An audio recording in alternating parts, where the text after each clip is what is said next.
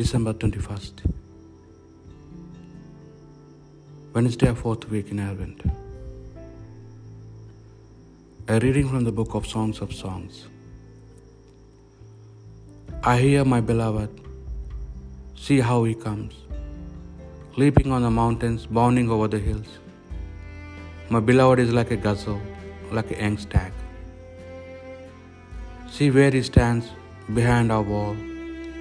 He looks in at the window, he peers through the lattice. My beloved lifts up his voice, he says to me, "Come then, my love, my lovely one, come. For see, winter is past, the rains are over and gone. The flowers appear on the earth, the seasons of glad songs has come. The cooing of the turtle dove is heard in our land. The fig tree is forming its first figs, and the blossoming vines give out their fragrance. Come then, my love, my lovely one, come.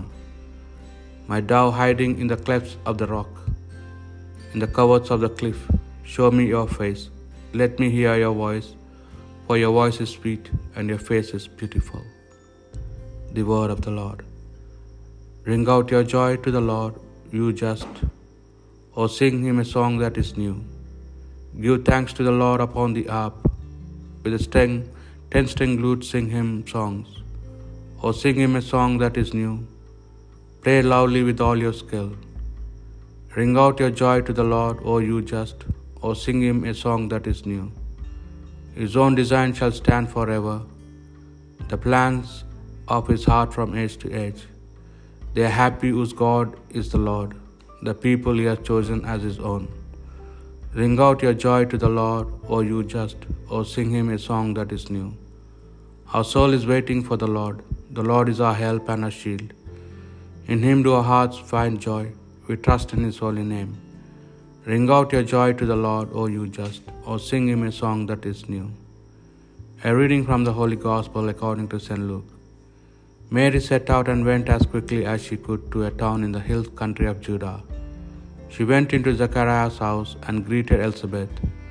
Now as soon as Elizabeth heard Mary's greeting, the child leapt in her womb, and Elizabeth was filled with the Holy Spirit. She gave a loud cry and said, "Of all women, you are the most blessed, and blessed is the fruit of your womb. Why should I be honored with a visit from the mother of my Lord? For the moment your greeting reached my ears, the child in my womb leapt for joy. Yes, blessed is he who believed that the promise made her by the Lord would be fulfilled." The Gospel of the Lord.